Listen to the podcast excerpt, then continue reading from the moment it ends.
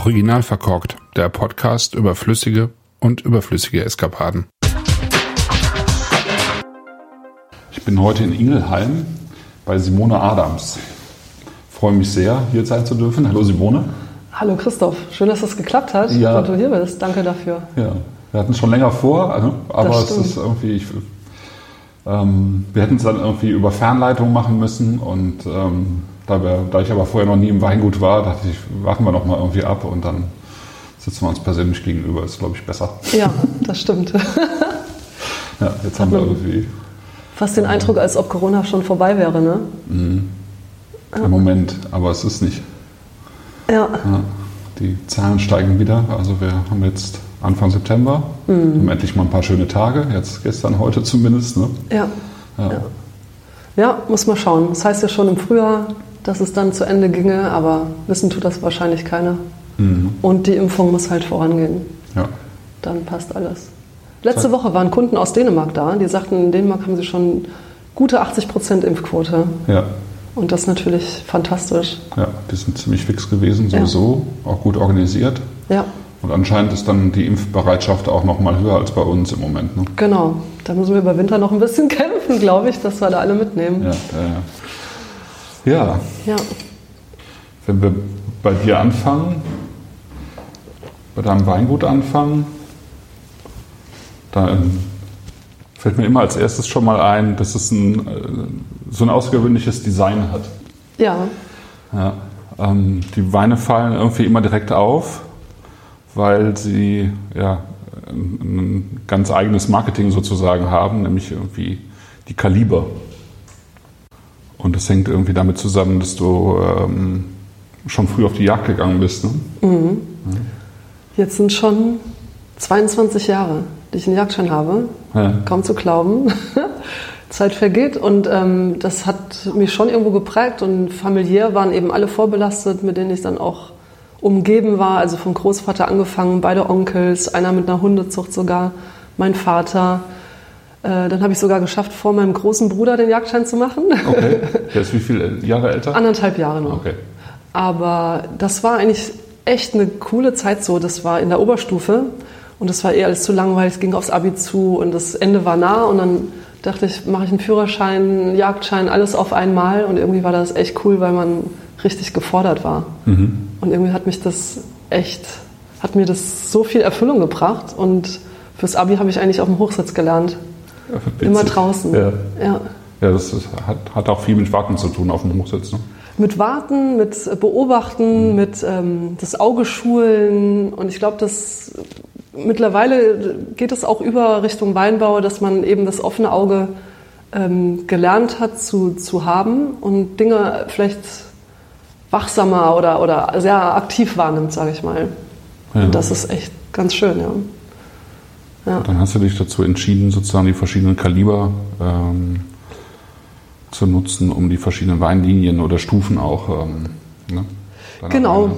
Also wobei das Kaliber tatsächlich nicht zu ernst genommen werden sollte im Sinne von Waffen und Jagd und, und die Kaliber mhm. gibt es alle und so weiter und so fort, sondern es ist eigentlich, ähm, ja, schöne Redensart, auch aufs Korn genommen ähm, im Sinne von Format und Qualität. Mhm. Und je größer das Kaliber, ist ja auch so eine Redensart, wenn man von mhm. einem großen Kaliber spricht, ist das was echt Gutes, Hochwertiges. Mhm. Und so ist das eben ja auch gemeint, dass es auf den Wein übertragbar ist. Und je größer das Kaliber ist, eben ähm, steigt die Qualität im Sinne von, es werden mehr Detailarbeiten gemacht, mehr Durchgänge, ja. äh, viel mehr Aufwand betrieben, um einfach zu der höheren Qualität dann auch zu kommen. Mhm. Was dann auch mit der spezielleren Auswahl der einzelnen Parzellen äh, zusammengeht. Ja. ja. Und die Kaliber an sich sind eigentlich fiktiv. Wichtig ist halt nur aufsteigend besser. Mhm. Ganz simpel. Mhm. mhm. Ja. Damit haben wir vor jetzt zehn Jahren, sind es jetzt ungefähr, angefangen. Weil es ja vorher, also mein Vater hatte diese typischen Abhofweine gemacht, die an, an die klassischen Privatkunden verkauft wurden. Die waren gut, die Weine, da war nichts dran zu mäkeln, ne? aber das war nicht das letzte Detail, das letzte Quäntchen, das letzte Puzzlestück, um wirklich alles auf die Spitze zu treiben. Mhm. Und für das, wie sie damals gearbeitet haben, mein Vater und mein Onkel, war das wirklich super qualitativ. Aber ähm, aufgrund auch der Ausbildung, die ich genossen habe und die Praktika, die ich gemacht habe im Ausland, vor allem Italien und Frankreich, äh, war es eigentlich klar nach der Übernahme, dass ich woanders hin will und ähm, eine andere Qualität äh, hervorbringen möchte. Auch mehr auf die Lagen eingehen wollte und all das. Und deswegen ähm, war auch eigentlich der, der klare Schritt, dass wir ziemlich bald nach der Übernahme, die war ja ziemlich plötzlich, Dinge angepackt haben, nämlich das Weingutsgebäude neu geplant haben, dass wir über die Stockwerke arbeiten konnten und gleichzeitig mehr Platz für die Holzfässer hatten, aber auch die, den Auftritt quasi allgemein gesagt ähm, komplett überarbeiten, damit das eben wirklich mein Steckenpferd wird und nicht mhm. einfach irgendwas weitergewurschtelt wird. Ja. Ja. ich kann mich daran erinnern, ich bin 2012 nach Hamburg gegangen und vielleicht 2013 oder 2014 gab es eine, so eine Rheinhessen-Wein-Tour. Da warst du auch und mhm. äh, ja, mit, mit diesen Etiketten auch schon. Ja. Das war der erste Auftritt. Das war der erste Auftritt. Das war Dann war vielleicht 2013 oder so, ne? Hm. Es kann oder auch zwölf gewesen oder sein. Oder sogar zwölf. Ich glaube zwölf. Herbst zwölf, ja. Okay. Das waren die allerersten Jahrgänge. Ja, Wahnsinn. Ja. Ja, ist direkt ins Auge gestochen. Also sowohl Optik als auch der Wein, die Weine an sich, finde ich. Mhm. Und das war ja noch sehr früh. Du sagtest gerade, das ging, ist dann sehr schnell gegangen. Dein Vater ist 2010 gestorben? Genau, Anfang ja. August, knapp das, vom Herbst. Ja. ja. Da hattest du schon deine Ausbildung hinter dir eigentlich. Du, du bist ja eigentlich, ähm, also du hast in Geisenheim Innologie studiert, nicht wahr? Richtig. Und ähm, wolltest aber noch einen Schritt weiter gehen, eben nicht nur studieren, sondern eben auch noch äh, weiter als Wissenschaftlerin arbeiten. Du hast ja. irgendwie an, eigentlich in der Zeit an deiner Doktorarbeit gesessen. Ne? Ja, ja. Mhm. Du hattest eigentlich ein bisschen was anderes vor noch. Also die Idee damals war, dass ich schon in Geisenheim erstmal bleibe mhm. und ähm, war da auch echt gut aufgestellt, habe mich pudelwohl gefühlt in der Bodenkunde äh, bei Ottmar Löhnertz und Konsorten und das war wirklich eine ganz, ganz wundervolle Zeit, muss ich sagen. Und ähm, aber wie das Leben halt so spielt, ne, muss man manchmal Entscheidungen treffen und als es dann soweit war, dass mein Vater starb, ähm, haben mein Bruder und ich auch und meine Mutter zusammengesessen und überlegt, wie es denn weitergehen soll. Mein Bruder hat was ganz anderes gemacht von der Ausbildung, hat BWL studiert und war in, in Frankfurt ähm, damals bei der Bank. Und ähm, ich war ja vom Fach dafür prädestiniert. Mhm. Nur war halt der Weg dann, also diese plötzliche Kehrtwende schon extrem unverhofft, ja. Mhm. Aber es kommt halt oft. Und ähm, Daher hätte ich auch es nicht übers Herz gebracht, jetzt plötzlich alles zu verpachten oder, oder wegzugeben an irgendwen anders, der dann unsere Weinberge bewirtschaftet. Hm. Und deswegen war dann die Entscheidung eigentlich recht schnell gefasst, muss ich sagen, ohne zu wissen, was das bedeutet, ne? weil ich vorher nie im Weingut mitgearbeitet habe. Okay. Also ich habe mal geholfen, ein bisschen ja. Taschengeld, ne? Ja, aber ja. unsere Eltern haben uns glücklicherweise, muss ich rückblickend sagen, extrem viel Freiheiten gelassen, das zu tun, worauf wir Lust hatten. Und wenn es mitten am Tag Rennradfahren ist oder eine Reise machen oder Bergsteigen, also es gab eine Zeit, da war ich nur in den Bergen unterwegs. Okay. Und das durften wir alles machen und das war ganz, ganz toll, glaube ich. So für die persönliche Entwicklung. Entwicklung ja. Und wahrscheinlich fiel es mir deshalb auch ein bisschen leichter, dann zu sagen, alle hopp, jetzt packen wir es an. Mhm. Jetzt geht's los. Mhm. Und ähm, auch wenn es halt, wie gesagt, echt unverhofft war und ich nicht genau wusste, was mich da am Schreibtisch erwartet, weil ich da zuvor noch nie ein Kellerbuch geschrieben hatte. Mhm. Und dann musste ich jetzt mit allem herhalten und den Kopf hinhalten. Ja. Ja, aber das, was du von dir selber auch beschreibst, wenn du sozusagen parallel Abitur, ähm, Führerschein und Jagdschein gemacht hast, scheinst du auch eine sehr eloquente Person zu sein. Also, also ich habe schon richtig Energie und, und Drive so mhm. und, und pack gerne Sachen an. Aber ja, aber die Konsequenz war mir nicht klar, was das bedeutet. Das war eiskaltes Wasser. Und, äh, aber ich habe mich durchgekämpft und äh, ja, Mai, jetzt sitzen wir hier, gell? Ja, die, die Jahre gehen schnell vorüber. Und ähm, ich ja, weiß gar nicht, wo die geblieben Jahre, sind. Ne? Ja, verrückt. Was seitdem alles passiert ist. Ne? Mit heiraten, Kinder kriegen, Umbau Weingut, Umbau privat. Puh. Ihr wohnt auch hier, ne? Ja, Im mittlerweile. Ja, mittlerweile. Mhm. Okay. Was für eine Tradition hat das Weingut denn? Wie lange ist das schon sozusagen in der Familie gewesen? Äh, seit 1823. Familie Groben war das damals. Das war eine rein hessische eingesessene Familie. Ich glaube, die kamen aber eher Richtung Ecke Patenheim, so ganz grob die Richtung. Mhm. Und meine Großmutter Johanna hatte dann hier auch weitergemacht und die hatten auch ähm, eine Seilerei. Deswegen ist das Grundstück so lang, Aha. weil ja die Hanftaue, also dicke ja. Seile, auch dünne, dicke, alle Varianten äh, selbst produziert wurden. Und ähm, mein Großvater dann nach ja äh, Jakob Johann Groben ähm, kam Josef Adams von der Mosel mhm. und hat dann eben die Johanna Groben geheiratet und seitdem war es dann Adams. Ah ja. Genau. Und, äh, die Adams kennt man ja auch noch von der Mosel, also zumindest. Ne? Genau, also es gibt so eine, so eine, so eine Achse, sage ich mal, Mosel-Köln. Ah, das ist ja. so auch Kölner Raum, also ganz grob. Ja. Äh, da gibt es auch mehrere Adams. Ja. Hier ist der Name eher sehr ungewöhnlich. Mittlerweile halt ja, durch Zuzug und was auch immer mhm. gibt es auch mhm. mehrere. Aber eher so aus der Ecke. Und ähm, die Seilerei wurde dann auch irgendwann im Zuge der Industrialisierung aufgegeben, aber es gab immer noch Seile so im Bestand. Und mein Onkel, der immer noch hilft mit 81, okay. der hat auch noch so ein, ein kleines, ähm, ja, so ein Fundus an, an, alten Seilen, okay. die halt ja, hier vor Ort auf unserem Grundstück ja. produziert wurden. Ja. Das ist schon ganz cool. Ja. Für Kirchglocken und, und, und Schiffe und so weiter. Ja. So Taue, ja. Genau. Stark. Also es war nie der typisch rheinhessische Gemischtbetrieb mit, mit Vieh mhm. und irgendwas, mhm. sondern ähm, Weinbau und Seilerei. Ja. Interessant. Ja. Und dann hast du das sozusagen recht schnell umgebaut, also das Weingut.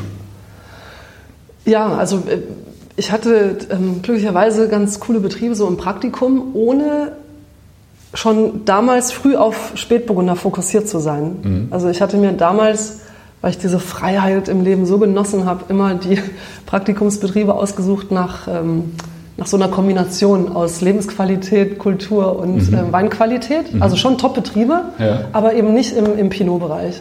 Ja. Und, ähm, und so wurde ich vor allem in, in, in Bondol bei Chateau ah, de Pivarnon okay. ja. äh, sehr geprägt. Ah, das da war ein wundervolles Praktikum. Das ist auch eine, ein fantastischer Ort. Fantastisch, ja, wirklich. Ja. Die haben Amphitheater vom Weingut ja. mit Blick auf die Côte d'Azur. Ja, ja, das ist der Hammer. Da schnallst du ab, wirklich. Also das war so, das waren halt so Momente, ne, wo du einfach das alles so in vollen Zügen genossen hast. Und ähm, die haben auch eben an den Hang gebaut und über mehrere Stockwerke gearbeitet. Mhm. Und das fand ich so faszinierend, dass man den Gang der Traube oder des Mostes dann und des Weines so ähm, natürlich unterstützt dass ich das hier auch so annähernd ein bisschen nachstellen wollte. Und da unsere Straße, an der wir sind, abschüssig mhm. ist, ähm, konnten wir das auch umsetzen.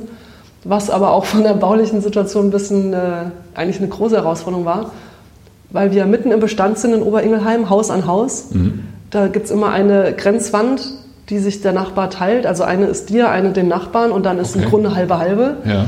Und ähm, so dass wir, wo das Weingut steht, von vier Nachbarn umschlossen sind mhm. von denen drei kein Fundament hatten. Wie früher halt gebaut wurde. Okay. Einfach auf dem Boden, Bruchstein ja, ja. und rauf geht's. Und das war ähm, wirklich eine Herausforderung und die haben mit Hand ausgekoffert mit der Schippe und ab und zu mal an den Giebel des Nachbarn geguckt, in der Hoffnung, dass er jetzt stehen bleibt. Okay, krass. Das war wirklich äh, Wahnsinn.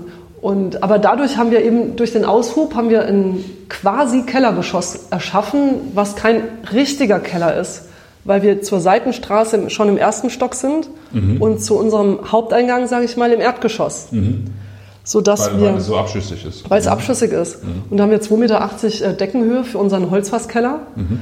und können aber über die Seitenstraße die komplette Verarbeitung ähm, durchziehen und mithilfe von einem Förderband halt auch nochmal dann die erste, den ersten Höhenunterschied ähm, überwinden, überwinden mhm. sodass wir bis zur Füllvorbereitung tatsächlich nicht pumpen müssen mhm. sondern alles nur fließt. Ja. Und da haben wir 2011 mit der Planung schon begonnen und dann 2012 nach dem Herbst bis vor dem Herbst 2013 dann äh, abgerissen, also ausgeräumt, abgerissen, neu aufgebaut, wieder eingeräumt. Mhm. Das war echt auch eine Hauruck-Geschichte. Mhm. Aber ging gut. Also ja, ja. tipptopp. Und bis jetzt passt das echt super der Raum ist nicht gigantisch und wir können jetzt nicht die doppelte Fläche hier verarbeiten, aber das ja. ist auch, weiß Gott, nicht unser Ziel, sondern eher in der Qualität wachsen weiterhin. Wie, groß, wie groß, ist die Fläche? Wir haben äh, knapp 10 Hektar. Mhm. Ähm, Im Zuge der Umstellung haben wir nochmal zwei Parzellen abgegeben, die einen Hauch weiter zu fahren waren, mhm. Weil das sonst, ähm, also ich verzettel mich nicht gern und wenn was gemacht wird, dann richtig. Und dann mhm. war meine Befürchtung, und das Jahr hat es eigentlich gezeigt, dass es so gekommen wäre, dass wenn wir mit den zwei Parzellen, die eher im Basisbereich angesiedelt waren, Zeit für die Fahrerei hin und her immer verloren hätten, ähm, wäre der Fokus auf, das Kern, auf die Kernparzellen, äh, die alle näher liegen und für die höhere Qualität auch verantwortlich gewesen wären oder sind, ähm, ein bisschen ins Nachtreffen gekommen. Und deswegen haben wir die frühzeitig abgegeben und haben jetzt nur in nächster Umgebung, das heißt, man kann über die Karte mit dem Zirkel gehen vom Weingut aus anderthalb Kilometer. Okay. Liegen alle Parzellen. Ja. Und da sind wir halt schlagkräftig und ähm, konnten auch dieses Jahr eigentlich gut reagieren. Ja. Sind das alles Parzellen, die schon vorher da waren? Nee, du hast, glaube ich, noch höher gelegene Parzellen dazugenommen, oder? Mhm. Genau, also das, das Kern, die Kernparzellen, die Kernweinberge sind nach wie vor da. Mhm. Da haben wir jetzt auch teilweise die Restrukturierung der, äh, der Sorten fast vollendet. Mhm. Und es kamen neue Parzellen hinzu, aber nur da, wo es wirklich Sinn macht. Und da hatten mhm. wir das große Glück, ähm, auch hier im Ort eben die zwei großen Lagen dazu zu bekommen, was da wären Paris und Horn. Ja. Und das ist sehr schwer, da irgendwie dran zu kommen. Und ja, toi, toi, toi, ähm, die sind vor ein paar Jahren mit Spätburgunder angelegt worden. Und da können wir seit 2019 eben äh, langsam anfangen, Lagenweine draus zu keltern. Mhm. Ja. Und das macht große Freude. Ne? Und da, das heißt, wir haben jetzt im Lagenportfolio dann Paris Horn. Burgberg wird nächstes Jahr angepflanzt. Das gilt so quasi als erste Lage, wenn man so möchte. Mhm. Ähm, dann haben wir den Auf dem Hauen, der jetzt auch schon im Portfolio ist. Mhm.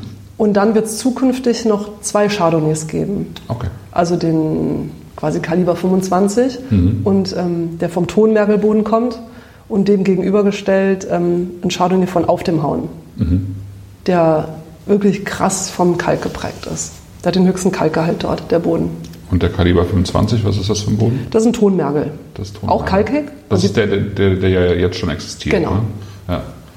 ja, der ja eigentlich auch schon sehr, eigentlich schon sehr kalkig auch schmeckt. Richtig. Ja, das ist schon sehr, also ist, ist mir mehr als einmal aufgekommen, dass er irgendwie mit Chablis verglichen wird, mhm. der Wein. Ja weil er einfach auch so eine, eigentlich eine total kalkige Spannung auch hat und Säure irgendwie am Gaumen. Ja. ja.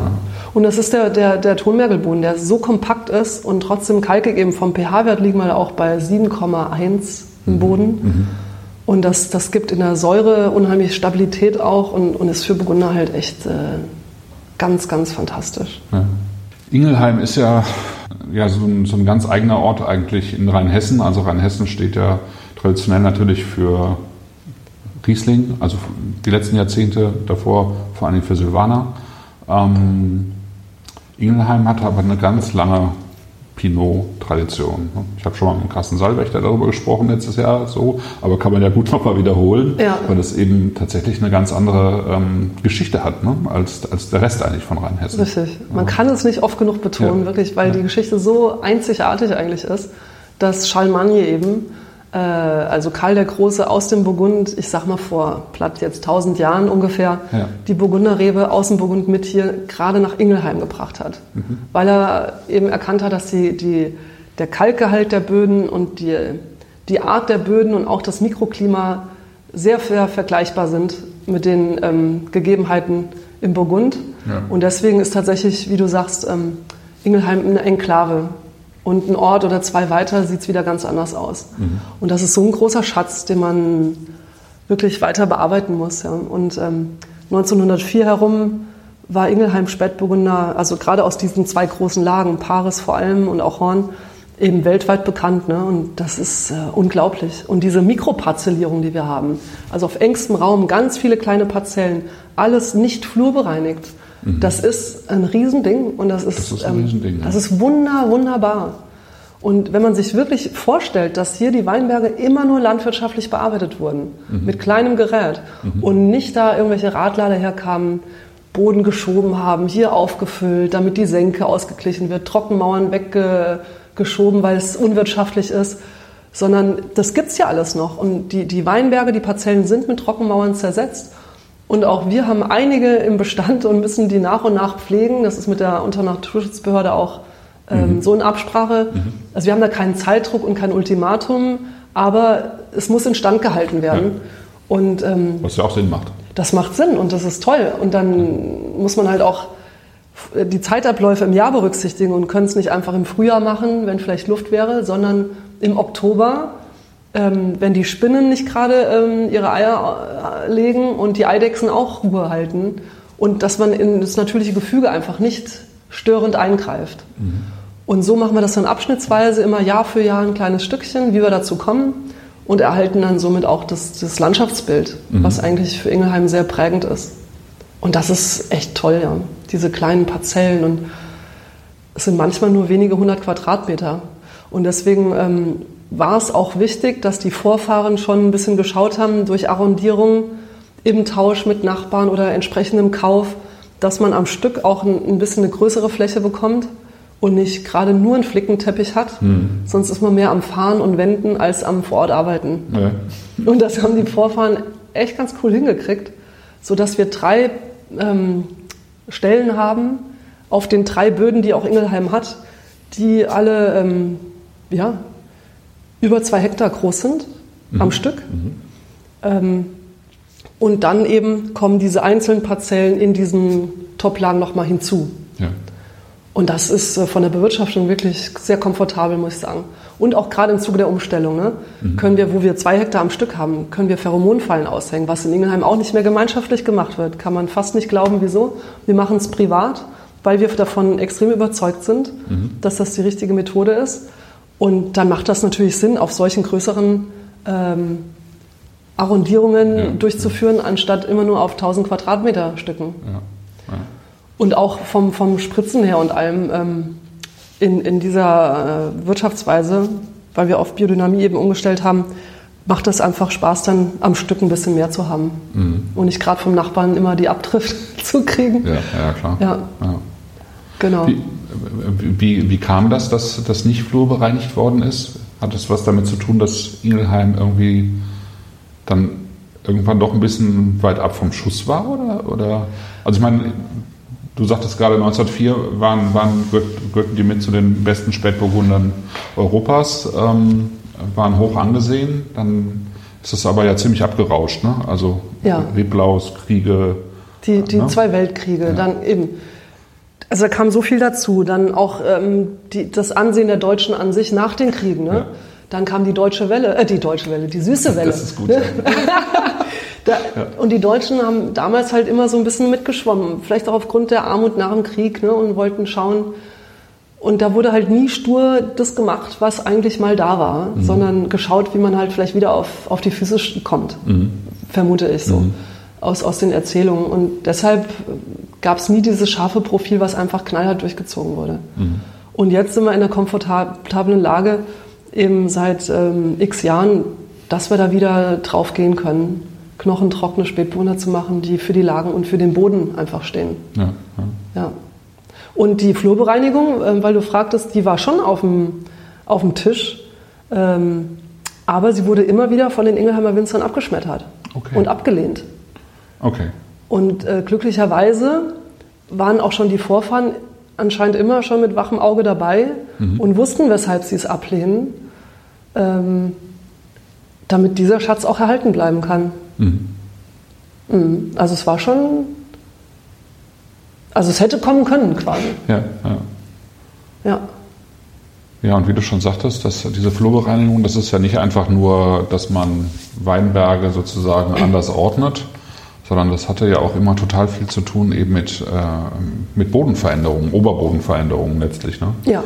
Ähm, die natürlich den Weinberg verändert haben, letztlich auch die Qualität äh, der Trauben dann ja. wahrscheinlich verändert haben. Ne? Die, die, grundlegende Charakteristik letztendlich. Mhm. Also zum Beispiel auf dem Hauen haben wir 75 Prozent Kalkfels im Unterboden. Mhm. Und der Unterboden fängt dann nicht erst in drei Metern Tiefe an. Mhm. Das sieht man an so einem Resch, an so einer Abbruchkante, mhm. wo diese Kalkfelsen rauskommen. Und das ist schon in einem halben Meter Tiefe. Okay. So, und sowas wäre aber definitiv zerstört worden bei so einer Flurbereinigung, weil das gar nicht tief genug liegt, als dass man es nicht hätte angefasst ja. äh, oder wäre angefasst worden. Und ähm, also selbst beim Stickelkloppen so verballert man oben die Stickel, weil die dann schon auf diesen Fels stoßen. Mhm. Das heißt, der ist in der Tiefe, ja, und die Tiefe hätte erfasst äh, wäre erfasst worden im, im Zuge einer Flurbereinigung. Und ähm, dass man das eben in Ruhe gelassen hat, ist wirklich ganz toll. Und das hätte definitiv die, die Stilistik, die Ausdrucksweise der Weine grundlegend geändert. Mhm. Und ähm, vermutlich wäre dann auch die, die, ähm, die Auszeilung der Weinberge anders dann verlaufen. Denn Ingelheim ist nicht alles, das wäre übertrieben, aber in Oberingelheim, wo wir liegen, ist fast alles in Seitenhang angelegt. Mhm. Und das ist einerseits ganz cool, weil man, wenn man in der Reihe ist, schön fahren kann. Mhm. Aber um reinzukommen, um gewisse Detailarbeiten zu machen, wie auch die Unterstock- oder ja, Pflege, ist es extrem herausfordernd. Okay. weil ja. alles eben im Seitenhang ist. Das heißt, ja. man steht immer ein bisschen schief. Wenn Weinberg neu angelegt wird, ja. hat man immer Angst, dass der Traktor umkippt, weil das wirklich vom Gefälle her, ähm, sagen wir mal, um die 15 bis 20 Grad zum Teil sind. Okay. Gefälle, die aber dann im Seitenhang angelegt werden. Und das muss man dann erst wieder terrassieren von, von Reihe zu Reihe. Und dann hat man ähm, Reihenunterschiede in der Höhe von auch 35, 40 Zentimetern pro Reihe. Mhm. Und ähm, das, das, ist sehr aufwendig. Hm? Das ist aufwendig und vom ja. Fahren auch langsamer. Mhm. Also wir können zwar alles mit Traktor bewirtschaften und fahren, aber wenn ich mich mit einem Kollegen so eher Richtung südlichs Rheinhessen äh, Wonnegau so unterhalte, dann fährt der mit der Spritze einen Hektar in einer Viertelstunde. Mhm. Da schnalle ich hier ab, ja. Wir mhm. brauchen mhm. eine gute Stunde für einen Hektar. Okay. In solchem Gelände, ja. ja, ja. Und man muss langsam fahren, sonst also ja, Zerreißt kippt alles um, ja. Zweifels, ja, ja. ja. Genau. Und im Unterstock. Ist das schon mal passiert? Nee, zum Glück nicht. Also wir fahren behutsam mhm. und, ähm, und nicht jetzt hier mit Vollgas. Mhm. Und dann kann man das schon, das Risiko in Schacht halten. Mhm. Aber man kriegt immer mal wieder eine Geschichte mit, ja. Okay. Ja. Aus dem Ort. Und im Unterstockbereich ähm, haben wir auch erst angefangen, da sind wir schon länger ökologisch unterwegs mit der Scheibe zu fahren. Das ist aber im Seitenhang auf die Jahre gesehen nicht wirklich produktiv und hilfreich, mhm. weil man einfach zu viel Erdbewegung hat mhm. und die Erde dann runterfällt und man dann einfach eine Erdbewegung in die nächste Reihe hat. Die wird dann wieder schief, obwohl sie eigentlich mal schön gerade war mhm. irgendwann und das ist nichts. Also man kann das mal machen, wenn man... Aber wenn, wenn man das jedes Jahr macht, dann und summiert mehrfach. sich das, ne? Richtig. Mehrfach, ja, ja. ja. Und deswegen haben wir umgestellt auf eine Überzeilenbürste und ähm, bürsten dann quasi unter Stock ähm, mhm. die Beikräuter ab. Und das funktioniert echt prima. Mhm. Was, ähm, was war vorhanden äh, ähm, so an Rebsorten und wie, und wie alt sind die, die Weinberge bzw. die Reben, die da drin stehen? Also auch von bis, ne? Also mhm. sowohl Alter als auch Sorten. Wir hatten glücklicherweise nicht das ganze rein hessische Portfolio oder den Blumenstrauß, ähm, sondern es war schon von den Vorfahren auf die Burgunder fokussiert. Okay. Kein Regent, kein Kerner. Richtig, genau. Das gab es zum Glück alles nicht. Auch ja. kein Portugieser mehr. Mhm. Ähm, Dornfelder nur ein Weinberg, der wurde jetzt auch geköpft mhm. und ähm, durch Chardonnay und Spätburgunder ersetzt.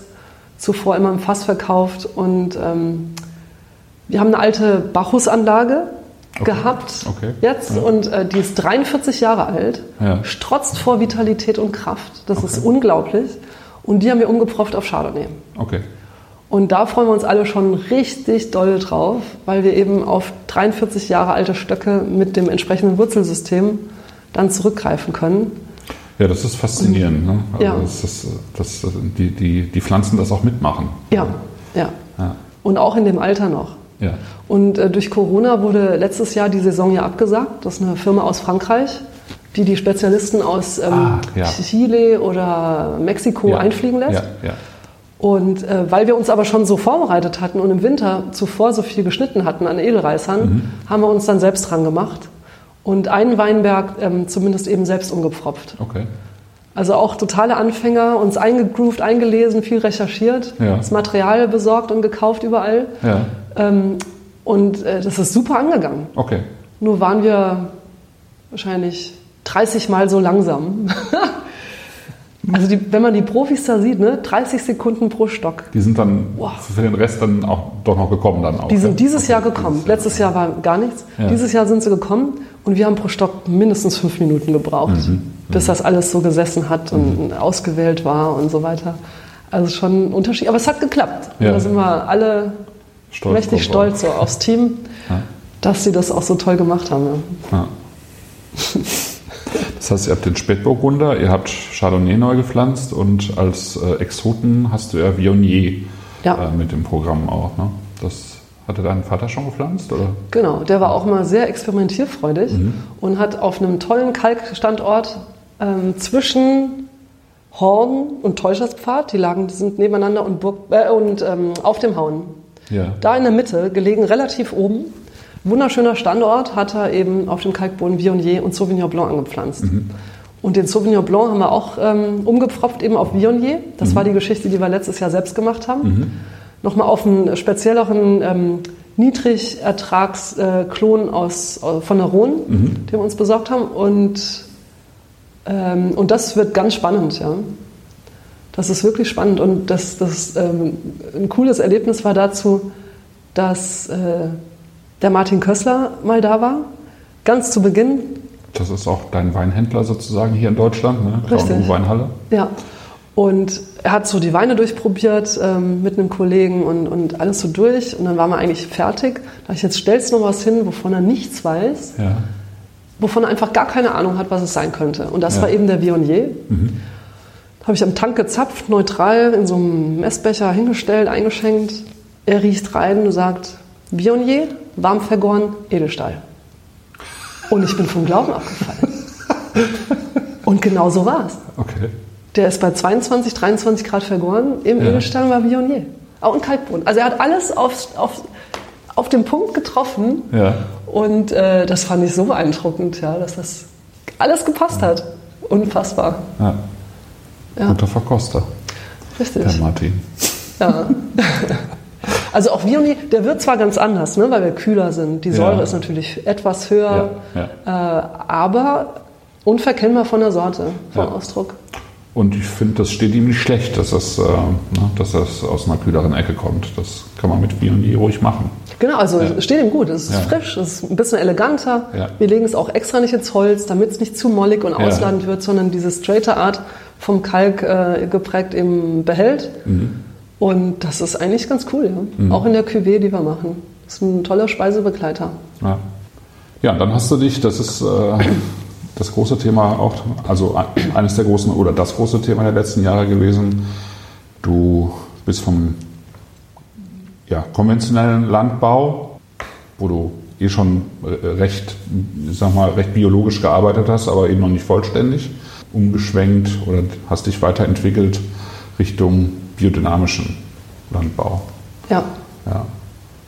Das ist ja etwas, was sehr viele machen oder sehr viele gemacht haben in den, in den letzten Jahren, ähm, was aber immer auch natürlich zu Diskussionen führt, weil es eine esoterische Komponente hat. Du kommst jetzt eigentlich aus einem wissenschaftlichen Bereich. Wie ist es dazu gekommen, dass du angefangen hast, dich damit zu beschäftigen? Puh, eine gute Frage. Also ich glaube, wenn man sich mit Dingen, egal welcher Natur und welchem Bereich, intensiv beschäftigt, dann fuchst man sich so ein und wird immer detailreicher, dass es irgendwann keinen Weg mehr an, einem, an einer gewissen Ausrichtung vorbei gibt.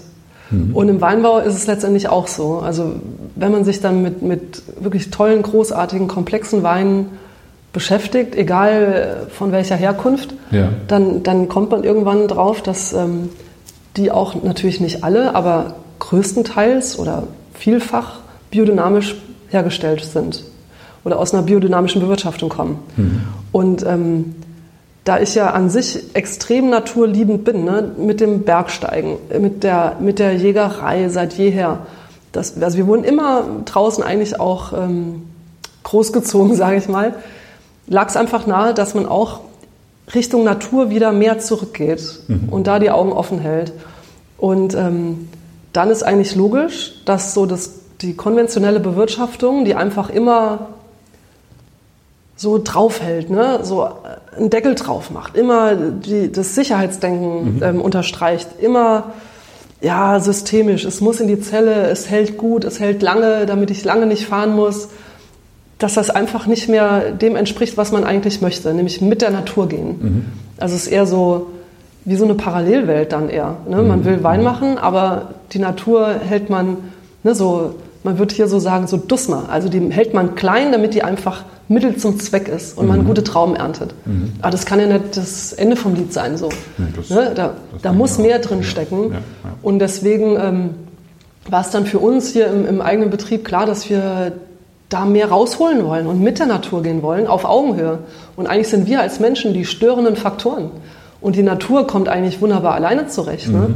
Und deswegen äh, ist die Idee eigentlich, dass wir das Ganze umdrehen und die Natur begleiten und auch mit diesem wachsamen, offenen Auge versuchen zu verstehen, was die Weinberge oder das ganze Mikrosystem oder ja, der Mikrokosmos mhm. äh, uns sagen möchte, damit wir das positiv begleiten können, um dann natürlich wiederum das Beste rausholen zu können, mhm. aber auf einer ganz anderen Ebene, als wenn man sich als heroisch und überlegen sieht und den Weinberg dann eben nur als, als äh, ja, wie soll man sagen? Ja, als Beute. Als, als Sklave, als Beute ja, so ja, sieht auf, auf einer niedrigeren mhm. Ebene. Mhm. Und ähm, dann war klar, dass auch der ökologische Weinbau nicht ausreicht, weil das nur so der halbe Schritt ist, sondern wir dann ganzheitlich arbeiten wollen. Und dann ähm, kam so Erinnerung auch hoch und im Gespräch mit meinem Onkel.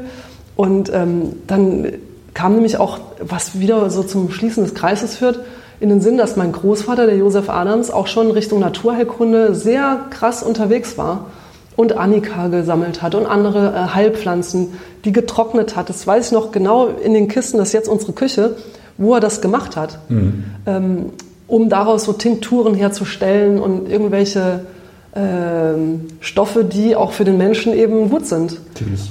Und Tees und mhm. äh, genau.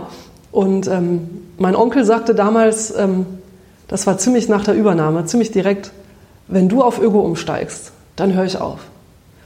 Okay. Aber damals war ich noch gar nicht so weit, dass ja. ich hätte direkt umstellen wollen. Ja. Ne? Und dann dachte ich, okay, ist eine Ansage. Ne? Ja.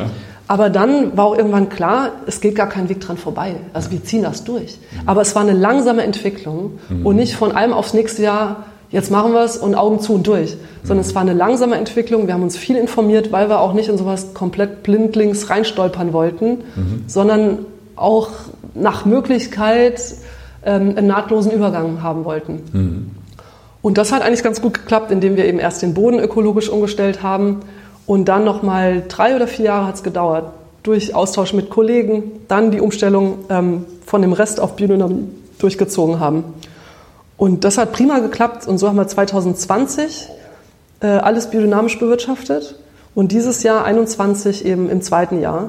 Mhm. Und letztes Jahr war jetzt kein großer Druck, aber Richtung Oidium und so gab es schon hier und da mal so Anflüge, ähm, das was hätte aufblühen kommen, sodass wir eigentlich für dieses Jahr auch ganz gut gewappnet waren. Und ähm, wir haben immer auch Tees dazu gekocht. Also nicht nur diese äh, dreifache Präparategabe mhm. äh, durchgeführt, was so auch, wenn man Richtung Verbände schauen wollte, verpflichtend ist, mhm. sondern die aus deren Sicht freiwillige Teeverabreichung ja. immer mit durchgezogen, weil da wieder vielleicht die Wissenschaftlerin mal durchkommt, das für mich absolut Sinn macht. Das ist total logisch und handfest. Ja. Äh, auch im, im, in der Gartenpflege ne, ist Brennnesseltee oder Jauche äh, unabdingbar, wenn man so arbeiten möchte. Und so haben wir ganz viel Brennnesseltee gekocht, aber auch eben Ackerschachtelhalm, Schafgabe, mhm. ähm, Kamille oder Löwenzahn und, ähm, und haben das immer hinzugefügt. Mhm. Und unsere Eindrücke auch von, von Mitarbeitern war, die zum Glück alle ganz toll mitziehen, bin ich echt stolz auf unser, unser Team, ähm, war auch immer, dass die Weinberge wirklich vital dastehen, dass die so vor Kraft, vor so einer inneren Kraft strotzen. Mhm. Aber nicht so im Sinne von, oh, viel Stickstoff gedüngt und deswegen wachsen die wie verrückt, sondern in so einer Ruhe. Und also die sind nicht verrückt gewachsen, eben nicht, aber mit so einer Strahlkraft, irgendwie, mit so einer inneren Stärke, was einfach total schön ist. Und die Vielfalt auch an Schmetterlingen, an Insekten. Ne? Und das ist ja alles ein Nährstoffkreislauf. Das zieht ja dann auch wieder mehr Bodenleben nach sich oder mehr Vögel. Mhm. Und das schließt ja alles, ähm, äh, greift ineinander, äh, dass einem wirklich das Herz aufgeht. Und man muss echt sagen, dass es wirklich mehr Arbeit macht. Mhm.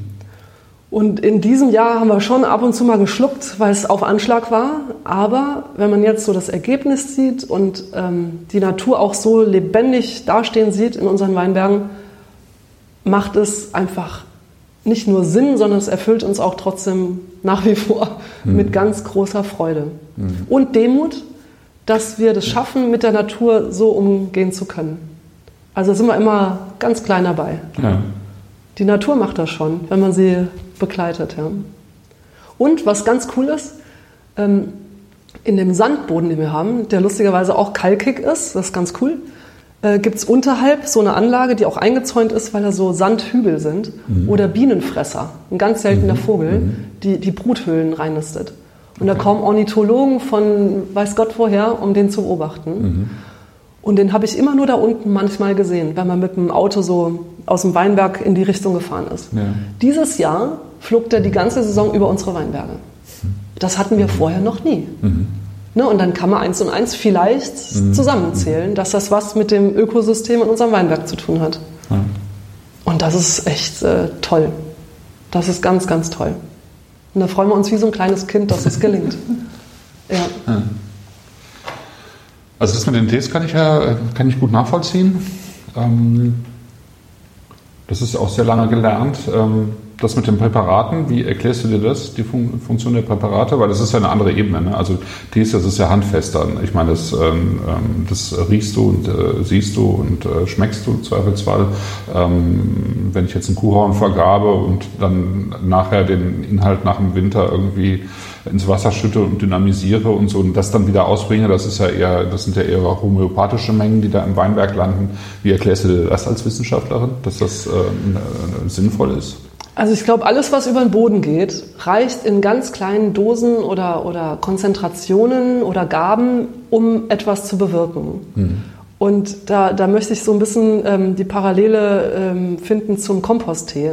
Auch wenn man sich so vorstellt, wenn man so sagt, man nimmt einen Teelöffel oder einen Kaffeelöffel von äh, Waldboden oder Boden an sich, vom guten Boden, ja. dann sind da Millionen von Mikroorganismen drin. Ja. Und dann reicht es eben vielleicht oder hoffentlich, dass man auch in dem Sinne, Richtung Hornmist jetzt gedacht, eben eine minimale Gabe gibt als Informationsgabe und nicht als flächendeckender Dünger, mhm. sondern nur als Informationsgabe, um was anzutriggern, dass da was Positives passiert mhm. und wirkt. Und das eben zum, zu einer bestimmten Mondphase auch. Und ähm, jetzt war ich gerade am Wochenende mit meinem Bruder in Tirol auf Jagd und da spricht der, der, der Kumpel da aus dem Ort darüber. Die machen ja auch ganz viel mit Holzwirtschaft und so. Und mhm. ich habe mich so gefreut und wie so ein, also innerlich so gelacht vor Freude, dass der erzählt hat, dass sie zu bestimmten Mondphasen ihr Holz schlagen mhm. und auch stapeln.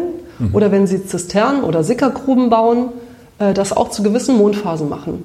Weil entweder das Holz schnell schimmelt und keinen Brennwert hat mhm. oder eben ganz lange gesund liegen bleibt und einen extrem hohen Brennwert hat. Das mhm. gleiche Holz.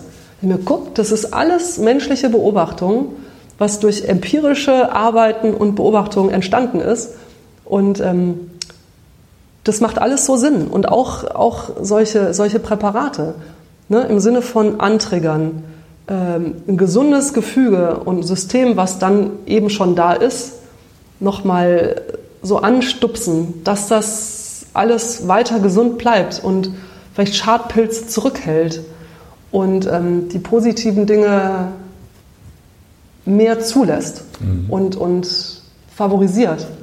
Und ähm, wegen Dynamisieren, da habe ich mir auch oft Gedanken gemacht, so eine Stunde lang rühren, links, rechts, okay, bringt Chaos, das Wasser schwabbelt so über und das Chaos tut dann was. So, und dann haben wir uns mit Komposttee beschäftigt, was wir jetzt auch eben machen, seit dieser Saison komplett. Und da geht es auch darum, eher wissenschaftlich geprägt, dass man durch Luftgabe das Wasser energetisiert, dynamisiert, mit Energie auflädt. Und dann hat man auch so ein Stichwort wie Lichtwasser. Mhm. Und da geht es darum, dass, dass man die Zellstruktur des Wassers verändert Richtung ähm, hexagonaler Form. Und das ist dann auch eben das Zellwasser, was wir zum Beispiel im Gehirn haben. Und wenn man jetzt das, das Regenwasser, das wir ähm, auch seit jeher eben sammeln und für all solche Arbeiten nutzen, und eben nicht nur Regenwasser nehmen statt Leitungswasser, sondern das noch dynamisieren, aber nicht im Sinne von Rudolf Steiner, mhm. sondern mit viel Luftgabe die Zellstruktur verändern. Und ich glaube, das ist sicher die, der gleiche Ansatz von Rudolf Steiner. Das Dynamisieren oder mit Energie versetzen, damit das zellgängiger wird und dadurch effektiver wirkt. Okay. Oft sind es eben diese Wässer aus diesen Bergbächen, die so daher meandern, über Steine äh, fließen und da viel Luft aufnehmen. Mhm. Und dann macht das irgendwie Sinn mit dem Dynamisieren, dass das eigentlich die gleiche Idee ist, das Wasser hexagonal in der Struktur zu verändern. Okay. Und dadurch zellgängiger zu machen. Und dadurch ist dann die Wirksamkeit auch effektiver. Sei es vom Präparat, weshalb man vielleicht auch wenig braucht, mhm. oder eben von einem Tee, wenn das schon auch in diesem äh, energetisierten Wasser verabreicht wird. Mhm. Und dann ist das plötzlich gar nicht mehr so weit weg. Nur hat vielleicht Rudolf Steiner, um es auch für sich so ein bisschen zu behaupten, ähm, so ein bisschen mehr in die esoterische Richtung geschoben. Mhm. Aber eigentlich gibt es da so große Parallelen, dass es nichts anderes sein kann, wenn man das mal überlegt. Mhm. Und da, da bin ich eben überhaupt nicht esoterisch. Ich habe auch, auch bei Architekten oder so, ne? Es müssen ja so, so Individuen mit großen Ideen immer was für sich machen, um sich auch darzustellen, ne? um sich zu behaupten und das Ego auch irgendwo zu bedienen. Aber eigentlich, wenn man es mal runterbricht, worum es eigentlich geht, die Fakten, ja, dann ist das nicht mehr weit weg. hat ja sehr viel zusammengesammelt aus, äh, ne, aus, aus anderen. Ja. Äh, ja. Und wenn man dann immer nur kleinlaut ist und klein-klein daher irgendwas aufstellt, dann wird man auch nicht wirklich gehört vielleicht. Hm. Aber faktisch gesehen ist das die gleiche Richtung, hm. um die es geht. Und ob ich da eine Stunde lang rühre und den perfekten Vortex habe, beim Komposttee gibt es auch den Vortex Brewer, wo man das so macht, mhm. oder eben die, die Luft, die Energie, die Dynamik ins Wasser durch eine andere Richtung bringt, glaube ich, ist dann faktisch gesehen kein großer Unterschied mehr. Mhm. Okay. Also ich glaube, da, da darf man schon zulassen, nicht nur mit Scheuklappen und dogmatisch mhm. da blindlings hinterherzulaufen, sondern sich schon mit einem gesunden Menschenverstand, worum es eigentlich geht, faktisch, das dann auch äh, weiterzuspinnen. Mhm. Ja, ich glaube, das muss man schon zulassen. Wenn ja, man, wenn man auch, den richtigen, die richtige Absicht hat. Ne? Ja, ja. Und wir wollen es ja, weiß Gott, nicht ad absurdum führen, sondern nur für uns schlüssig machen. Und wir sehen die Antwort des Weinbergs, dass das schon ganz gut passt so. Ja. Einem Verband hast du dich allerdings nicht angeschlossen, ne? Nee, also ich bin da eher nicht so die Verbandsperson mhm. und liebe eher auch da die Freiheit. Deswegen lassen wir uns EU-Öko-zertifizieren mhm. und machen alles andere, aber wirklich sehr intensiv für uns. Mhm. Und auch fürs Etikett jetzt für irgendein so Label da drauf brauchen wir das nicht für uns. Ähm, wir stehen da komplett dahinter, aber das machen wir jetzt nicht für die, für die Außendarstellung. Da ist nichts in Stein gemeißelt. Ne? Ich weiß nicht, was die Zukunft bringt, ob das vielleicht doch nochmal Thema wird. Mhm. Momentan sehen wir das gar nicht. Mhm. Mhm. Ja. Okay. Aber da gibt es auch so viele Vorgaben und ja, das. Ähm, also wir arbeiten komplett rein, wenn man so will, Naturwein im, im besten Sinne. Wir machen nichts mehr, ähm, außer eine minimale Schwefelung zur Abfüllung. Ja. Und ein Jahr bleiben alle Weine ohne Schwefel auch da liegen und Schönung machen wir nicht. Hefefilter habe ich verkauft und habe Corona genutzt, den ganzen Keller ähm, aufzuräumen, alles rauszuwerfen, was wir wirklich nicht mehr brauchen an Technik, mhm. äh, weil wir eben auch nichts mehr machen im ja. Grunde ähm, alles unfiltriert. Und, ähm, aber da, dafür brauche ich jetzt nicht den Verband, um das wirklich so schwarz auf weiß da stehen zu haben. Irgendwie. Mhm. Austausch mit Kollegen kannst du auch so haben. Richtig, mhm. richtig. Also ja. Mhm. ja. Und das hieß es damals, ne? als ich nach inhaltlicher Beratung oder so mal gefragt habe, weil wir Anfänger waren oder auch immer noch sind letztendlich, also es ist ein langer Prozess vermutlich, da hieß es ja dann, ähm, geht doch zu dem und dem Kollegen hier in der Nähe. Und da dachte ich mir auch, okay, Freunde, aber warum soll ich jetzt Mitglied werden? Also mit den mhm. Kollegen kann ich mich auch, oder tausche ich mich ja. ohnehin aus, mhm. aber dafür brauche ich euch kein Geld zu bezahlen. Mhm. Wirklich nicht. Daher kam das da, die Freiheit zu behalten und machen zu können, was wir wollen. Ja.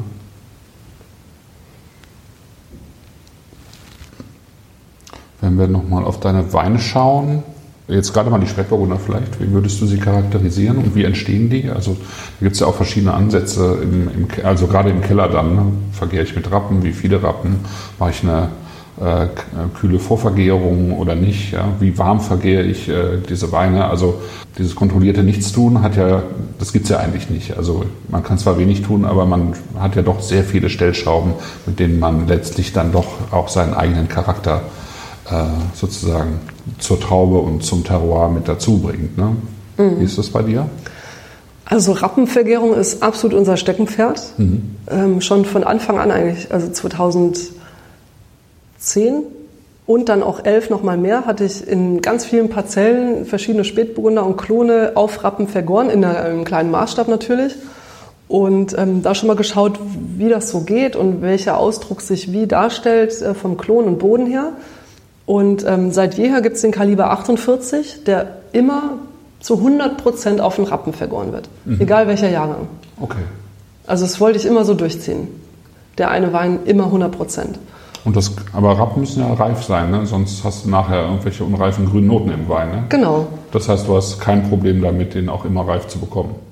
Nee, also es gibt schon Unterschiede nach Jahrgang, was mhm. aber, glaube ich, in den Anfängen auch ehrlich gesagt daran liegt, dass wir noch ähm, oder dass ich auch damals noch dazulernen musste, mit den Rappen richtig umzugehen. Mhm. Dass die zwar da sind, aber nicht zu präsent. Ja. Und das ist ein ganz schmaler Grad. Aber da haben wir uns jetzt so langsam richtig eingegroovt und ähm, so dass die Rappen die Frische in den Wein bringen und doch auch eine Dimension eröffnen, die neu ist im Vergleich zu ohne Rappen, aber die nicht zu grün und störend im Vordergrund ist. Mhm. Und interessanterweise klappen die, die Parzellen am besten, die auf dem Kalkverwitterungsgestein stehen. Okay. Also der Sandboden ist nicht so, so optimal und auch nicht der Tonmergel beim Spätburgunder, mhm. aber das Kalkverwitterungsgestein. Beim Chardonnay, nur weil wir es vom Boden hatten, mhm. ähm, ist der Tonmergel auch durchaus also extrem gut. Beim Spätburgunder auch, aber für die absolute Spitze zeigt sich so bei uns, dass wir den Kalkverwitterungsgestein drin haben wollen für diese, diese komplette Vielschichtigkeit und Darstellung des Spätburgunders. Und ähm, das ist auf diesem Kalk, auf diesem Hang, wo alle großen Lagen drauf sind, Paarishorn, mhm. ähm, auf dem Hauen und dann auch Burgberg, ist das eben der Fall, dieses komplette. Und trotzdem extrem unterschiedlich in der, in der Aussage so vom Wein. Wo wir am Anfang auch ein bisschen die Befürchtung hatten, dass jetzt Paris und Horn, weil die Weinberge nicht weit voneinander entfernt sind, dass die zu ähnlich werden. Die sind so anders und das ist so cool, obwohl es komplett gleich behandelt wird mhm. und auch von der Fassauswahl gleich ist, dass die Weine einfach ganz unterschiedlich sind. Und das kommt noch mehr zum Tragen, seitdem wir eben umgestellt haben. Okay. Und auch schon ökologisch gearbeitet haben auf dem ja, Boden. Ja, also das war so das erste Einläuten der größeren Terroirunterschiede. Mhm in dieser Mikroparzellierung. Und jetzt mit der Biodynamie sehen wir nochmal krassere Unterschiede. Und das ist cool auch um zu sehen, dass die Natur dir was echt Ausdrucksstarkes gibt und die Herkunft prägt, wenn du mehr mit ihr arbeitest. Und ähm, auch Paris und Horn sind komplett auf den Rappen. Und die Weine sind überhaupt nicht Rappen geprägt und trotzdem unterschiedlich im Terrorausdruck. Weshalb ich auch ähm, also spätestens jetzt definitiv daran glaube, dass der Spätburgunder mehr den Terroircharakter hergibt, je mehr ich aus dem Weinberg mit in die Gärung nehme. Mhm. Mhm. Okay. Und dann kommen die Rappen dazu. Ja, ja. Und das passt echt gut. Und deswegen wollen wir die Rappen insgesamt noch weiter hochfahren, prozentual, auch in den anderen Weinen. Mhm. Und was dazu kommen wird, wir stehen vor einem Wechsel ein bisschen so von der Ausrichtung, dass wir von den Kaliberweinen zu Lagenweinen übergehen okay. werden, mhm. weil wir jetzt das Lagenportfolio haben. Mhm. Das Macht heißt, Sinn. Äh, wir starten, es ist auch eine langsame Entwicklung jetzt ja. gewesen. Am Anfang hätten wir die Lagen auch noch nicht so äh, zum Ausdruck bringen können, aber jetzt fühlen wir uns da auf einer, auf einer guten Bahn irgendwie, dass wir eben die Kaliber abschaffen werden und dann nur noch ab Ortswein anfangen und dann die Lagen oben drauf setzen. Mhm um eben diese unterschiedliche Stilistik ähm, der Böden mhm. äh, in die Flasche zu bringen. Ja. Und das kenntlich zu machen, ja. ja. Genau, mhm. weil wir wirklich jetzt beim Terrorgedanken angekommen sind. Mhm. Und da, dazu braucht es Jahre, um die Böden und die Lagen und die Parzellen kennenzulernen. Ja.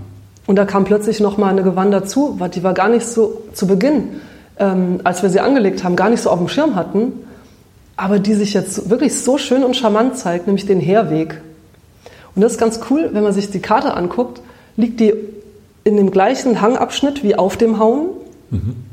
Das, äh, wo der krasseste Kalkboden ist von allen Lagen mit mhm. 36 Prozent Kalkanteil und einem pH-Wert von 7,15. Mhm. ist echt abgefahren. Und das liegt oben am Hang, kurz vor der Kuppe, und der Herweg liegt in der gleichen Schneise, sage ich mal, ja. unten am Hang. Ja. Also ist wärmer, mhm. ein Hauch weniger Kalk, ähm, ist zugänglicher, charmanter, aber geht in die gleiche Richtung. Nur nicht ganz so kühl und pur wie auf dem Hauen. Mhm. Und Paris und Horn ist eher die vertikale Ausrichtung. Ne, hier aber so das Horizontale mhm. mhm. und drüben das, das Vertikale. Und die sind auf einer Höhe, aber doch unterschiedlich vom Bodenausdruck. Und das ist auch ganz cool. Und was echt eine, eine, auch eine schöne Geschichte, glaube ich, ist, ähm, dass die Parzelle im Paris äh, und auch im Horn, aber vor allem der Paris 30 Jahre nicht bewirtschaftet wurde. Okay. Die war komplett verbuscht. Okay. Und das ist wieder so die Idee vom Komposttee, dass die Rebe als Liane ja eher ein Waldbewohner ist. Mhm. Und das große Missverständnis eigentlich im Weinbau ist, dass der Boden wie ein Ackerboden bewirtschaftet wird. Mhm. Also wie eine einjährige Kultur. Und das ist so konträr. Ja, der Waldboden wird nie bewirtschaftet. Da habe ich mir noch nie Gedanken drüber gemacht, aber. Es ja. macht so Sinn, ne? Ja, ja, Und äh, da der, im Wald gibt es viel Kommunikation über Pilze im Boden. Also der Waldboden ist pilzbehafteter als ein Ackerboden, der bakterienorientierter ist. Ja. Und im Wald geht viel über Mykorrhiza. Da, da ja. können Buchen und große Bäume über die Wurzeln kommunizieren. Ja, das hat der Peter Wohlin zum Beispiel auch nochmal ah. äh, ne, für das breite Publikum irgendwie mal erklärt. Tatsächlich. Ja. ja. Das ist so spannend, ne? Und die Rebe kommt genau aus diesem Habitat. Ja. Und nicht aus dem Bakterienboden, Erdbeere, Weizen, Roggen, mhm. irgendwas. Mhm. Und ähm, und der Paris war eben, also diese Parzelle, ein Filetstück mittendrin, war quasi ein unangetasteter Boden für 30 Jahre. Da sind Bäume wild aufgegangen, da ist alles aufgegangen. Ja. Und deswegen ähm, glauben wir auch, dass der Boden so schön da liegt, weil wir ihn jetzt eben so schon bewirtschaften können und die Rebe in den Waldboden quasi gesetzt wurde. Okay, das heißt, ihr habt im Prinzip, also ihr habt das, klar, das Buschwerk und so weiter, die, die Bäume, die sich da gepflanzt haben, rausgenommen. Ja. Und habt ihr Reben gesetzt. Aber ihr habt den Boden im Prinzip so belassen, wie er war, soweit ja. es ging. Genau. Ja. Genau. Okay. Und nicht durchgeackert und ja, alle zwei Wochen wird gekrubbert oder irgendwas, sondern da verfolgen wir auch diese, diese Idee aus dem regenerativen Weinbau oder Landwirtschaft ähm, dass wir diese No-Till-Strategie fahren. Mhm. Also wir pflügen nicht, mhm. sondern wir versuchen, das wie ein Waldboden unangetastet zu lassen äh, und machen den Boden nicht ganz auf. Also wir fahren nicht mit dem Krubber durch, sondern wir mulchen immer nur ab. Bei uns ist auch alles begrünt mhm. und versuchen so auch die Feuchtigkeit, wenn es denn trocken und heiß wäre, wie die letzten drei Jahre, im Boden zu halten. Und jetzt im nassen Jahr war eh genug Wasser da, mhm. sodass wir überhaupt gar keinen Grund gehabt hätten, auch nur ansatzweise irgendwas, ähm, und sei es mit der Flügelschar, zu unterfahren. Mhm. Und bei uns ist auch nichts abgeschwemmt dadurch bei mhm. Starkregenereignissen und es lag immer alles schön da. Und wenn man sich überlegt, dass ein, ein guter Boden, der, der vom Mikrobiom gut und gesund und vital aufgestellt ist, das 400-fache an Wasser halten kann, ja. was man mit Komposttees auch wieder schnell und gut aufbereiten kann, dann ist eigentlich das äh, das Mittel der Wahl für die Zukunft auch, denke ich. Absolut, das denke ich auch. Weil das wie ein Schwamm fungiert. Ja, Der nimmt das Wasser gut auf und gibt es auch ab, wenn es gebraucht wird. Mhm. Da, da, fließt nichts ab, oberflächlich, da verschlemmt nichts, sondern es nimmt es einfach auf und mhm. schluckt es und liegt immer noch da wie vorher. Mhm. Das heißt, also da sehen wir unseren Weg ähm, auch für die Zukunft. Ähm, und die Reben zeigen uns, dass sie damit gut zurechtkommen. Mhm. Mhm. Ja, mal gucken, wie das noch so weitergeht. Ja, das ist total spannend. Ja. Mhm. Auch diese Entwicklung von den Reben zu sehen, dass sie ja. dieses Jahr ganz unterschiedlich nach Parzelle reagiert haben und vor x Jahren, als sie noch ganz konventionell bewirtschaftet wurden, ziemlich gleich alle waren. Ne? Mhm. Und diese Unterschiedlichkeit vermutlich in der Antwort auf die Bewirtschaftung zeigt sich dann auch in der Unterschiedlichkeit und äh, Individualität der, der Weine, mhm. vermutlich. Ja. Also ein langsamer Prozess, bis man alles mal verstanden und verarbeitet und begriffen hat, im wahrsten Sinne. Das erinnert mich an einen, es gibt einen japanischen, der, der war eigentlich auch Wissenschaftler und ist dann aber äh, auch zurück ins heimische, ähm, in den heimischen Betrieb, also Reisbauer, aber auch ähm, Obst, ähm, Obstbäume hatten die zu Hause. Und der ist dann irgendwann darauf gekommen, eben die ganzen Reisfelder trocken zu bewirtschaften und eben auch nicht mehr zu ackern und zu pflügen, sondern mhm. eben die Böden so zu belassen, wie sie, wie sie sind. Ja? Mhm. Und ähm, hat damit eben auch äh, enorme Erfolge erzielt, mhm. tatsächlich, ja, indem er sie äh, viel mehr sich selber überlassen hat. Ja, sehr spannend. Also, ja. Genau, also auch solche. Auch, auch, irgendwann viel höhere Erträge erwirtschaftet.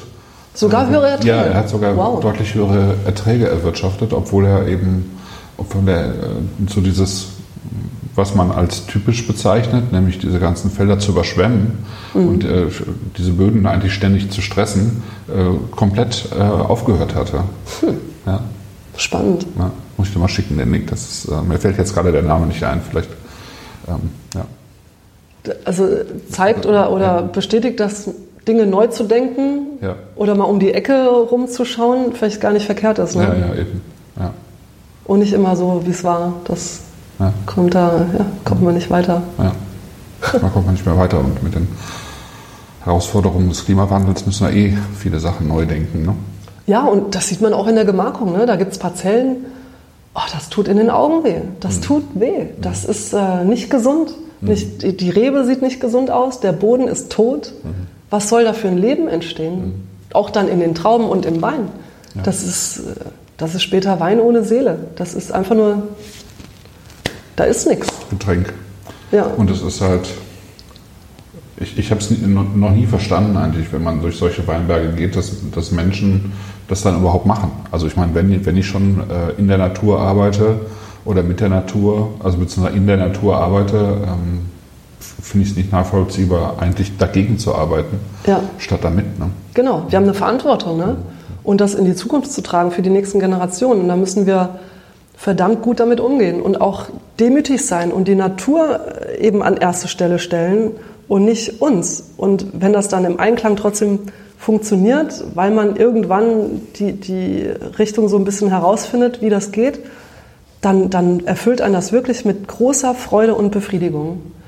Und, ähm, und dann, ich dachte zuerst auch, weil wir dreckiger vergären im Weißweinbereich, ähm, auch bei den Roten, so mit den Rappen und so, dass die Weine auch ganz anders werden. Und sie werden tatsächlich ein bisschen anders, aber gar nicht so dreckig oder stinkig, wie ich irgendwie erst mal dachte, sondern die werden erstaunlich klar und präzise und gewinnen eigentlich sogar an Präzision und Strahlkraft. Also es, es funktioniert gut, ähm, ohne Hilfsmittel, ohne Pülverchen, ohne, ohne Zugabe von mhm. irgendwas Künstlichem. Ja.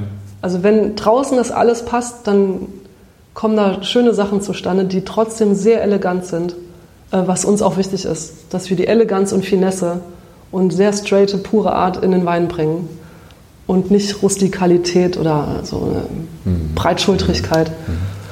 Und das, ähm, ja, das ist ganz cool, dass das eigentlich ganz gut geht. Ja. Mhm. Aber auch da ist es immer wieder so ein Anfang. Ne? Und jetzt braucht es wieder Jahre, um das noch mal perfekter zu verstehen, noch mal mehr auf die Eigenheiten der Parzellen einzugehen, um da vielleicht noch mal mehr die Unterschiede dann ähm, in der Bewirtschaftung auch durchführen zu können. Mhm. Aber stetig, stetig so geht's weiter und sind wir dabei. Ja.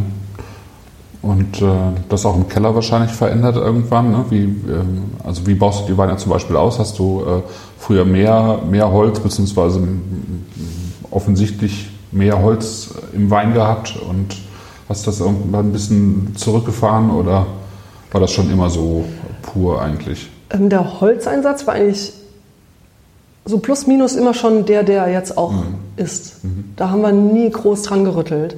Also immer einen gewissen Anteil, aber nie über die 20% Neuholzanteil, mhm. um den Wein eben und die Herkunft sprechen zu lassen und mhm. nicht das Holz. Mhm. Also das war schon von Anfang an eigentlich die, die Idee grundlegend. Ähm, aber was wir geändert haben, ist eben so Sachen, wie ich vorhin sagte, Hefefilter, ne? dass mhm. man den Trub noch verarbeitet und ähm, den dann nochmal durch einen Filter schickt und dann wieder zurückgibt. Das haben wir abgeschafft. Der, der Filter ist verkauft. Äh, sind wir auch froh, da stand eh nur das ganze Jahr rum und hat genervt irgendwie bei den anderen Arbeiten, ähm, weil wir anders pressen und die Pressprogramme angepasst haben, eben langsamer, länger pressen, äh, nicht mehr scheitern oder, so, oder drehen. Ähm, und dadurch haben wir per se weniger Trub. Mhm. Und äh, aus einer Ganztraubenpressung auch, was wir machen bei Weiß, anteilig zumindest, gehen wir auch mit Trub komplett äh, in die Gärung. Mhm. Das heißt, wir haben gar nicht mehr so viel Angst vor diesem Trub. Das, das ist sozusagen das Dreckige wahrscheinlich, ne, was du vorhin angesprochen hast. Genau, ja. ja. Sondern es ist diese Dreckigkeit, die man vermuten würde, die findet gar nicht so statt. Mhm. Mhm. Wahrscheinlich, weil der Wein schon also die, die Matrix, die der Most hat, einfach mehr mitbringt, um das auch aufzunehmen und zu integrieren vielleicht. Ne? Mhm. Weil es kein ausgezogener Most ist aus einer toten Anlage, wo es dann viel mehr negativ auffallen würde vielleicht. Ja. Also es ist zumindest diese Beobachtung, die wir machen, dass es erstaunlich sauber ist. Mhm. Wo ist denn auch jetzt? Beim, auch beim Chardonnay. Ja, gerade beim Chardonnay. Ja. Also das ist wahrscheinlich auch äh, Ganztraubenpressung? Äh, halbe, halbe. Halbe, halbe. Also, also wir machen ungefähr halbe, halbe. Also mhm. wir machen äh, mit einem Anteil eine Maischestandzeit mhm. und lassen da nur mit Kälte absetzen und mhm. gehen dann ins Fass. Mhm. Aber auch nicht lange, also eine Nacht. Mhm. Und ähm, die andere, äh, der andere Teil ist eine Ganztraubenpressung, wo wir direkt aus, dem, aus der Kälte direkt ins Fass gehen. Mhm. Und das bleibt ein Jahr liegen, ohne Schwefel, ohne Aufrühren, es bleibt einfach nur liegen. Genau, es vergärt und bleibt ähm, mit der Vollhefe einfach im Fass. Ne? Genau. Mhm. Und nach einem Jahr, also jetzt quasi vor dem Herbst, äh, werden dann jetzt für den Chardonnay gesprochen, die, die Fässer das erste Mal bewegt, nämlich ins Edelstahl abgestochen und vereint, mhm. aber auch mit der Hefe nochmal. Mhm. Und da bekommt es die erste minimale Schwefelgabe. Mhm und bleibt dann dort nochmal fünf Monate liegen bis zur Abfüllung. Und ähm, der Wein ist, also zuerst dachte ich auch, komm, jetzt machen wir es mal, jetzt gucken wir mal, jetzt wollen wir es wissen, wie mhm. dreckig er dann wirklich wird. Gar nicht, also wir suchen den Dreck heute noch. Im Wein. ja, ja, ja. ja, also das, das ist echt ganz cool, dass die Natur gut funktioniert, also funktioniert ist so doof, aber gut klappt. Äh, ja, wenn man, weiß auch nicht, manche Sachen berücksichtigt. So. Stärker drauf eingeht. Ja. ja. Schön. Mhm. Und deswegen freuen wir uns auch gerade beim Chardonnay drauf, ähm, diese zwei Parzellen Lobfahrt mit dem Tonmergel, mhm. also Kaliber 25. Mhm. Das ist ja eigentlich ein, ein, Lagenwein aus dem Schloss Berg und die Gewann heißt Lobfahrt, mhm. gegenüberzustellen diesem Kalkboden, wo wir den Spätbrunner schon haben, mhm. der so pur und karg ist. Wann wird das kommen? Es soll ja auch gut werden, ne? deswegen mhm. fangen wir nicht zu früh an, das muss schon alles gut sitzen. Vermutlich ab nächsten Jahrgang mhm. werden wir das ernten, also für den Lagenwein ernten. Ja. ja. Und dann brauchen wir wieder Geduld, gell? Das ist mhm. immer Ach ja, man wächst mit seinen Aufgaben, gell? ja. Ja, aber es kommt. Und dann kommen die, auch beim Spätburgunder, diese noch mehr rappenvergorene, betonte Lagengeschichte dazu, ab 19er Jahrgang, mhm. also ab Winter. Mhm. Dazu wird auch das Etikett nochmal angepasst, nochmal mehr verfeinert, um auch diese feine, elegantere Art der Weine optisch darzustellen. Mhm. Und da sind wir gerade in der Entwicklung. Okay. Auf der Zielgeraden, würde ja. ich sagen. Ja. Ist das fünf Werken, mit denen ihr arbeitet? Mhm. Oder? Ja. ja. Mhm. Gut. Bin gespannt. ja, wir auch. Also es ist immer wieder so was Neues. Ne? Ja. Wie nehmen es die Kunden auf? Ja. Ähm, ja, aber eigentlich ist es schlussendlich so die, die logische Fortsetzung. Ne? Dass so ein Horn in Paris, das kann kein Kaliber mehr sein. Das, mhm. das muss die Lage sein, da mhm. muss das Terror, die Herkunft sprechen. Und da führt dann kein Weg dran vorbei. Und so cool Kaliber war, und wir waren echt glücklich, ähm, das für uns gemacht zu haben, ähm, geht es jetzt so langsam zu Ende, weil ein neues Kapitel anfängt. Ja. Und äh, das ist einfach ein stetiger Fluss. Und jetzt sind wir so weit zu sagen, jetzt können wir das Terroir darstellen, jetzt kommt die Herkunft auf, aufs Etikett. Mhm. Da sind wir alle schon jetzt sehr gespannt. Die Weine sind alle gefüllt, die ja, roten, ja. die Spätburgunder 19, ähm, aber brauchen noch Ruhe und Flaschenreife. Die sind einfach noch zu unstet und zu jung und verschlossen. Wie das dann so ab Winter irgendwann wird mit den neuen Etiketten. Ja, und den Lagennamen. Ja. ja. Große Spannung. Super. Ganz herzlichen Dank für das Gespräch, Simone. Danke, Christoph.